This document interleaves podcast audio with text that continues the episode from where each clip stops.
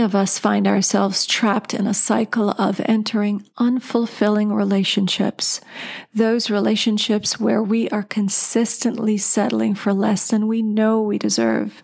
However, the moment we can recognize and agree that we are worthy of love, and the moment that we can agree that we deserve the same love and compassion, respect, the empathy, and the care and adoration that we give to someone else, we can break from this pattern.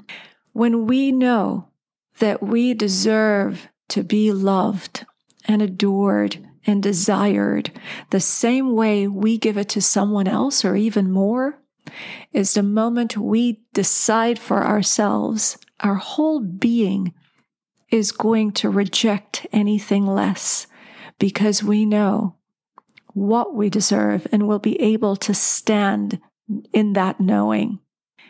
There are a few ways that we can break this cycle we want to reflect on our past patterns. We want to take the time to look at the patterns in relationships that we've had and then go with our feelings. When something does not feel right, we need to start moving away. And I don't mean when it's something that we're afraid of doing, but we know it's going to be good for us. Well, that's a time when we push through that fear. But if something just feels incredibly uncomfortable, we've got to trust to start walking away from it. Because remember, the body can store information that we can't always consciously pull to the forefront. We can't always pick on exactly what it means, but the body will know what it's experienced in the past and how painful or destructive it's been to us. So this sort of reflection on picking up on past patterns can really help us.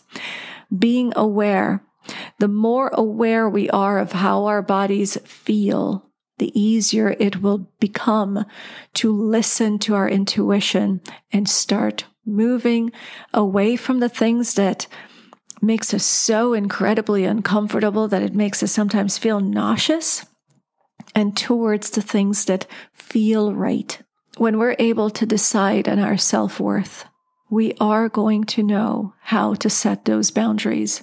When we know what sort of love we deserve, the kind of respect we deserve, it'll be easier to set those boundaries and we want to trust our intuition.